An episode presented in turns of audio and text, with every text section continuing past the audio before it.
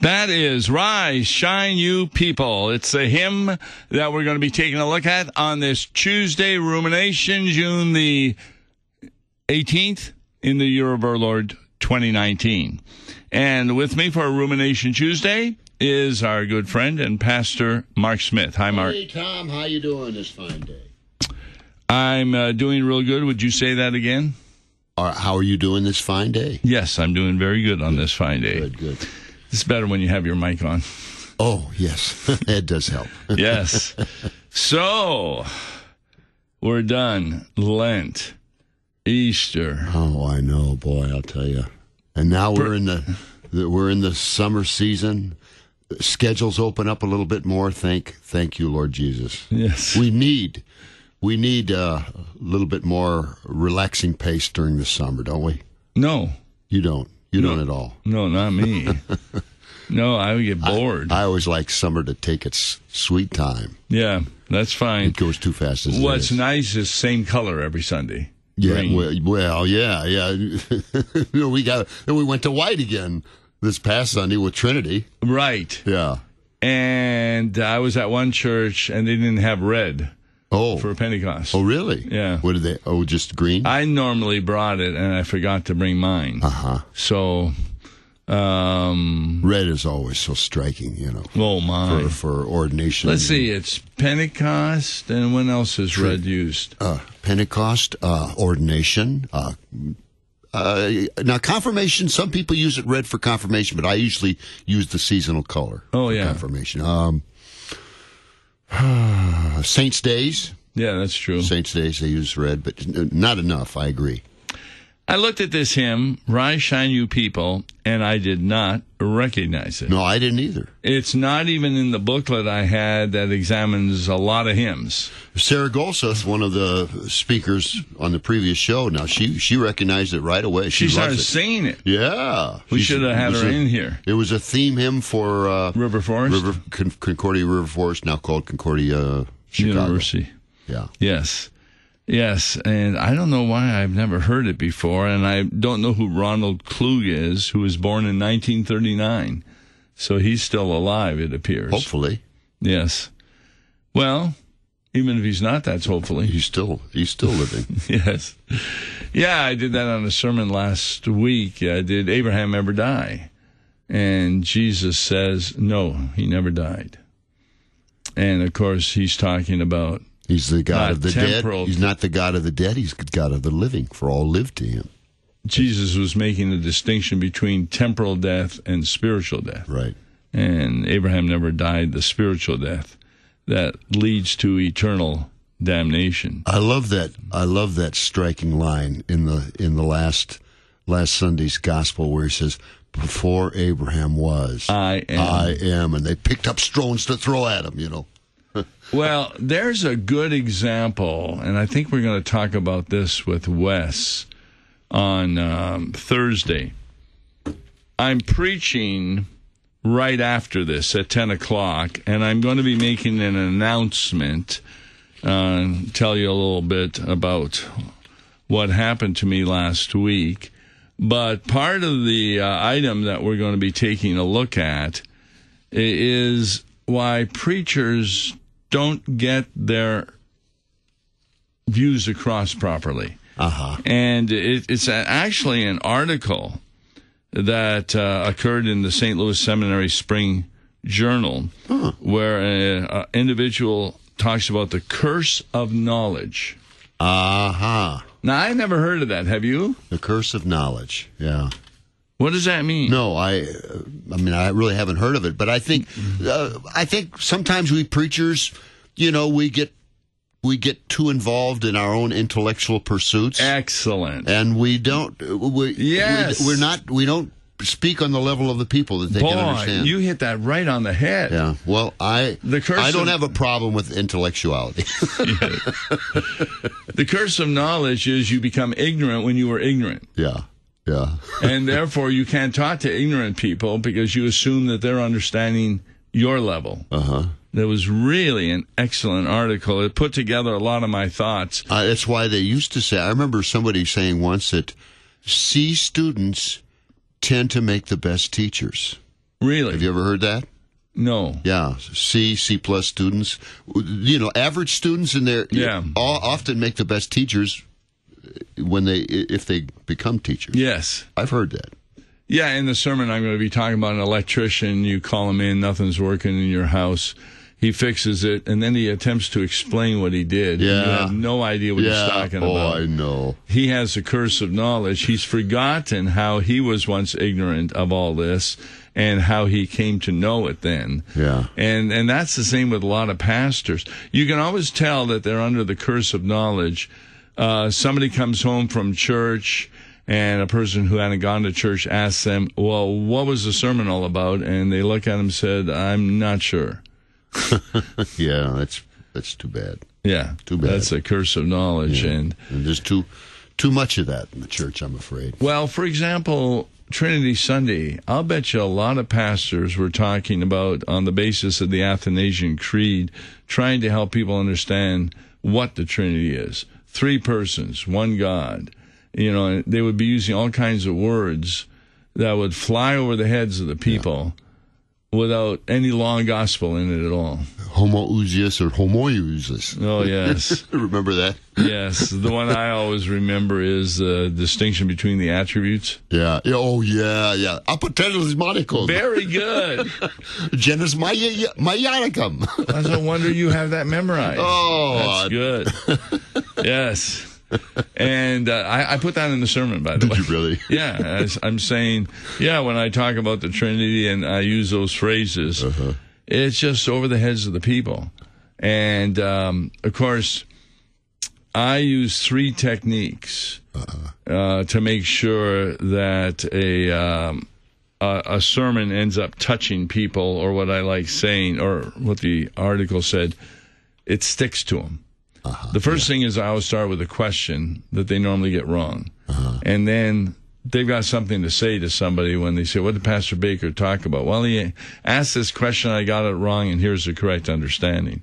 The second thing I, I follow Jesus in trying to use parables or in our lives illustrations, events that make it applicable. Yes. Uh, for example, somebody will phone in and say, I can't believe that you don't understand that you have to invite Christ into your heart in order to become his child. And I look at them or I talk to them and I say, Are, are you a parent? And they say, Oh, yes. And then I say, When was the occasion when your children invited you into their heart so they could be your child? Uh huh. Yeah. What? Are, they- they're Well, kind of they're They're kind of silenced. stuck. Oh, they're stuck. so parents don't insist on that right. invitation, but God does? yeah. Ridiculous. I'll tell you, that's one I was saying the other day. I think that's one one reason, at least, why God gives us graciously gives us kids to help us understand how He works. Yeah. Yeah, there's no doubt about that. You know, teaches Boy. us how we are His children, Yes. and He forgives us and loves us in spite of our messes and mistakes. So this is the third. This is the first Sunday after Trinity, the second Sunday after Pentecost. Yes, second Sunday after Pentecost. Stanza one, please. All right. Rise, shine, you people. Christ the Lord has entered our human story. God in him is centered. He comes to us by death and sin surrounded, with grace unbounded. So rise, shine, you people. I just read a lengthy article yesterday. I was trying to prove the point that the reason that Adam and Eve re- recognized that they were naked is because they lost the shining that they had on their body. Uh-huh. And boy, did I run into a lot of like in um, did you- Jewish. yeah, where did you get that, huh? Oh, oh no, it, it's Yeah. in the scripture Right, too. It right. talks about the glory Right. but uh, a lot of the Jews, it just so happens that the word light and skin is almost the same in the Hebrew. Hmm. Yes. And so they lost the light of their skin. Uh huh. And it was really interesting reading all that And to talk about. And therefore, when I read this, rise, shine, you people. According to 1 Corinthians 15, we're going to have degrees of glory yeah. in heaven, just like Moses did. they're not going to be radiant, they're going to be reflected. hmm I Only was just I was just thinking, you know, losing, you know, all of a sudden realizing your nakedness. yes, That's pretty humiliating. right. I mean, really, it's that's a good illustration for sin. I mean, you're Yes. you're you're, you're naked. Yeah. Who wants to show off their naked body? I mean, not many of us, Well, what you're unless saying, you're a former Chippendale dancer like you, like yourself. Uh, yes, yes, yes, and, uh, where I met Louise, who was a pole dancer. yeah, right. Yeah, sure. Yeah, we're gonna have to have that uh, disclaimer at the end of the show. Oh yeah. All are we in the pulpit? No. Disclaimer. Stanza two. See how he sends the powers of evil reeling. He brings us freedom, light, and life and healing. All men and women who by guilt are driven now are forgiven. And I, I can see why that's, as I said to you earlier, I can see why that's chosen for this Sunday because, y- you know, it says, see how he sends the powers of evil reeling. Remember, you know, this Sunday it's the, uh, Dem- demons it's the taken demons out of the man. Taken, uh, demoniac is, and uh, their legion, and he casts them into the sw- herd of swine. Yeah. and they, you you know, they're Do just you- begging. They're just begging that he doesn't destroy them, but Yeah. that he sends them elsewhere. Do you realize it's in three gospels? That Matthew, Mark, and Luke. it's in all three of them. All three of them. Oh, And I did a chart. It's easy in Word. Uh-huh. I had three columns. The Matthew is real short Uh-huh. compared to the other two, but um, and then you have to read. Like for example, in, in one of them, he meets two demons uh huh. and, and such. And it's the same. You think it's the same pericope? oh, it's exactly the same. no kidding. And, and he casts them into the pigs. Yeah, yes, who go over the hill and drown. That's in that's in Matthew, Mark and Luke. Mark, and Luke as well. Yeah, I mean, I know it's in Luke. but I didn't. because that's where we're reading from right now. Okay. All right. But you better look at it because it's got some other insights there. Uh huh. that are really interesting. But um, did the people rise and shine when Jesus did that? No, in fact, uh, remember the uh, the surrounding people said, "Oh, please, why don't you leave us? You know, leave our area. We can't have this." I don't know if there were a bunch of uh, pig farmers or what, but but uh, they they begged him to, "You you move on, please. We Boy. don't. We can't have this uh, casting out demons like this." Yeah, I was told by a pig farmer that uh, pigs can swim. Yeah, You push a pig in the water, he's so bulky and And they just they float. yeah. In co- on con- in contrast to sheep, Sheep. Well, I guess they get all wet with their wool and everything. oh, That's it. that's something. Yeah, for sure. And so, um, But sh- but pigs can. No kidding. and they're smarter, Oh yes. a lot smarter. Yes. Oh, yeah. There, in An- in the book Animal Farm, the wise that wise guy Napoleon that led all the other animals was a pig. really. Yes. Yeah, I'm sure I had read something about that, but boy, that was a long time ago. and, and people even have pigs as pets. Yeah, little pigs. Yeah, little, those little what little Vietnamese pigs or Well, I don't what are they know from what Southeast nationality Asia? they are. Mm. They're from Southeast Asia somewhere. Yeah. Well, but um, this is an interesting phrase, really Lutheran. All men and women who by guilt are driven now are forgiven. Yes. and it says all men and women. This shows our contrast to the reformed who think only the believers That's are right. forgiven. That's right. It's, it's objective justification. yes, Christ atoned for the sins of all people, that's right. every last, even the scoundrels of history. Yeah, He there's no- even atoned for their sins. Yes, he paid for them and they are forgiven. That's why we don't say, if you want to go to heaven, believe in the Lord Jesus Christ and you will be forgiven. No, we say, you have been forgiven. right. Believe in the Lord Jesus right. Christ. The It's- gift is there. total if you different will approach. Accept it. Mm-hmm. Stanza three. Come celebrate your banners high unfurling, your songs and prayers against the darkness hurling. To all the world go out and tell the story of Jesus' glory. notice what the mission goal is to tell about Jesus. Right. And um, That's why the first lines of this hymn Christ the Lord has entered our human story. God in Him Yes. is centered. Boy, you can have a little discussion about that. And notice how it says he's surrounded. He's surrounded. He comes to us by death and sin surrounded. You know, he in, invades planet Earth to redeem the world, and and the, from the moment of his entering, he's surrounded by death and uh, and sin on every hand. And our task isn't to tell people, well, believe in Jesus so you get power to obey the law so you can be saved. No. Gal- uh, Galatians 3 is really good. In fact, it's part of the epistle. That's right. In my opinion, Galatians 3 is the best chapter in the Bible for understanding law and gospel. Yes. Yes. You can have people read that, and it's become so obvious. And it's because it was written by Paul against the Judaizers Yeah. that wanted to put the law on everybody. Yeah, Judaizers were Jews who had become Christian but thought that you had to- Christians still had to follow the ceremonial Right, laws Yeah. and such. Not true. I'll read stanza four. Tell how the Father sent his Son to save us. Tell of the Son who life and freedom gave us. Tell how the Spirit calls from every nation his new creation.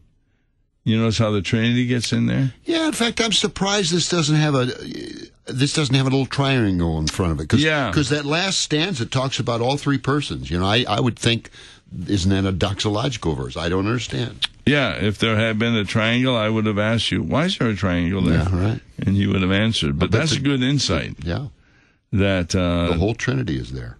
yeah. And it's under mission and witness. Yes, And that's really good because what it's talking about is how the Spirit calls from every nation his new creation. That's really, really important. And he does that by means of the gospel. Because the gospel is one in which we find everything that is needed it- it's a totally different way of salvation. In fact, my sermon is going to be talking about that. I'm going to do a few things in the sermon I'm starting in about 10 minutes is I'm going to give an explanation of how I think sermons could be put together so they end up touching people. Mm-hmm. And then I'm going to actually use those techniques in the sermon. And I'm confident that there's going to be a lot of people talking about it when I'm done oh, for a, a reason. uh, for a good reason, I hope. Oh, yeah, it is. Very, very, very good reason.